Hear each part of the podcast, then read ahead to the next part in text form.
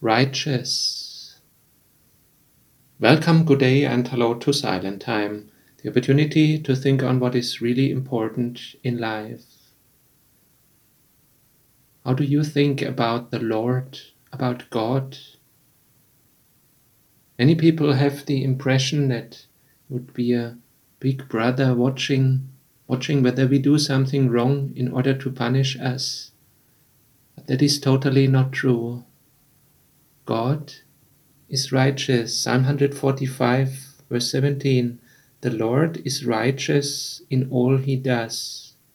He is just.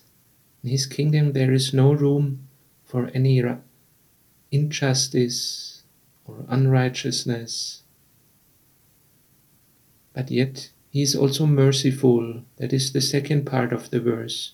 Merciful in all his acts. Lord is righteous, and merciful in all his acts. Does it mean we can simply do whatever we want because he is merciful, will help us? That is also not the case. He is righteous. More than that, he is holy.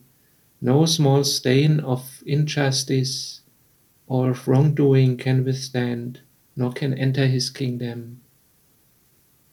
That is why there needs to be a punishment, there needs to be righteousness. But God does not want to punish us, He wants to save us. And He already has saved us, even saved us for eternity by sending His Son because He is merciful to us.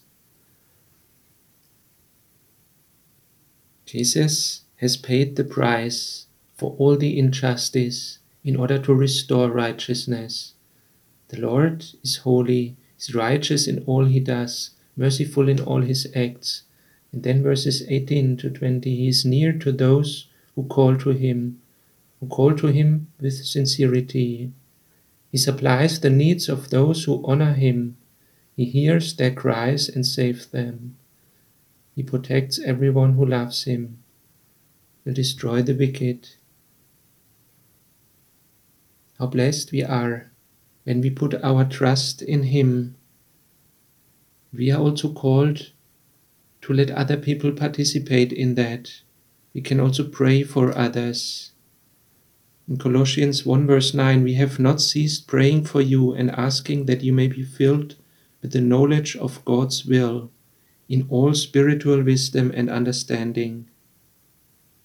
The Lord is righteous and yet merciful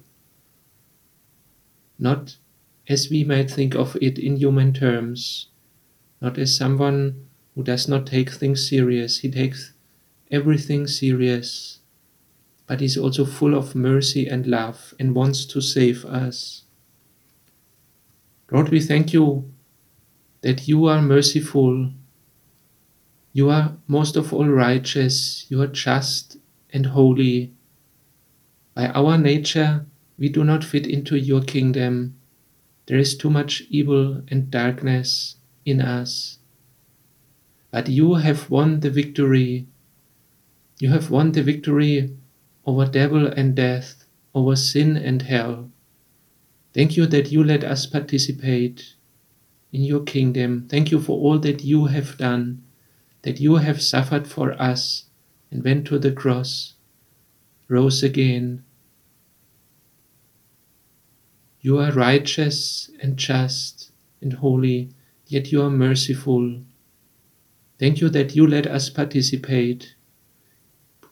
Praise and glory and honor be to you forever. Amen.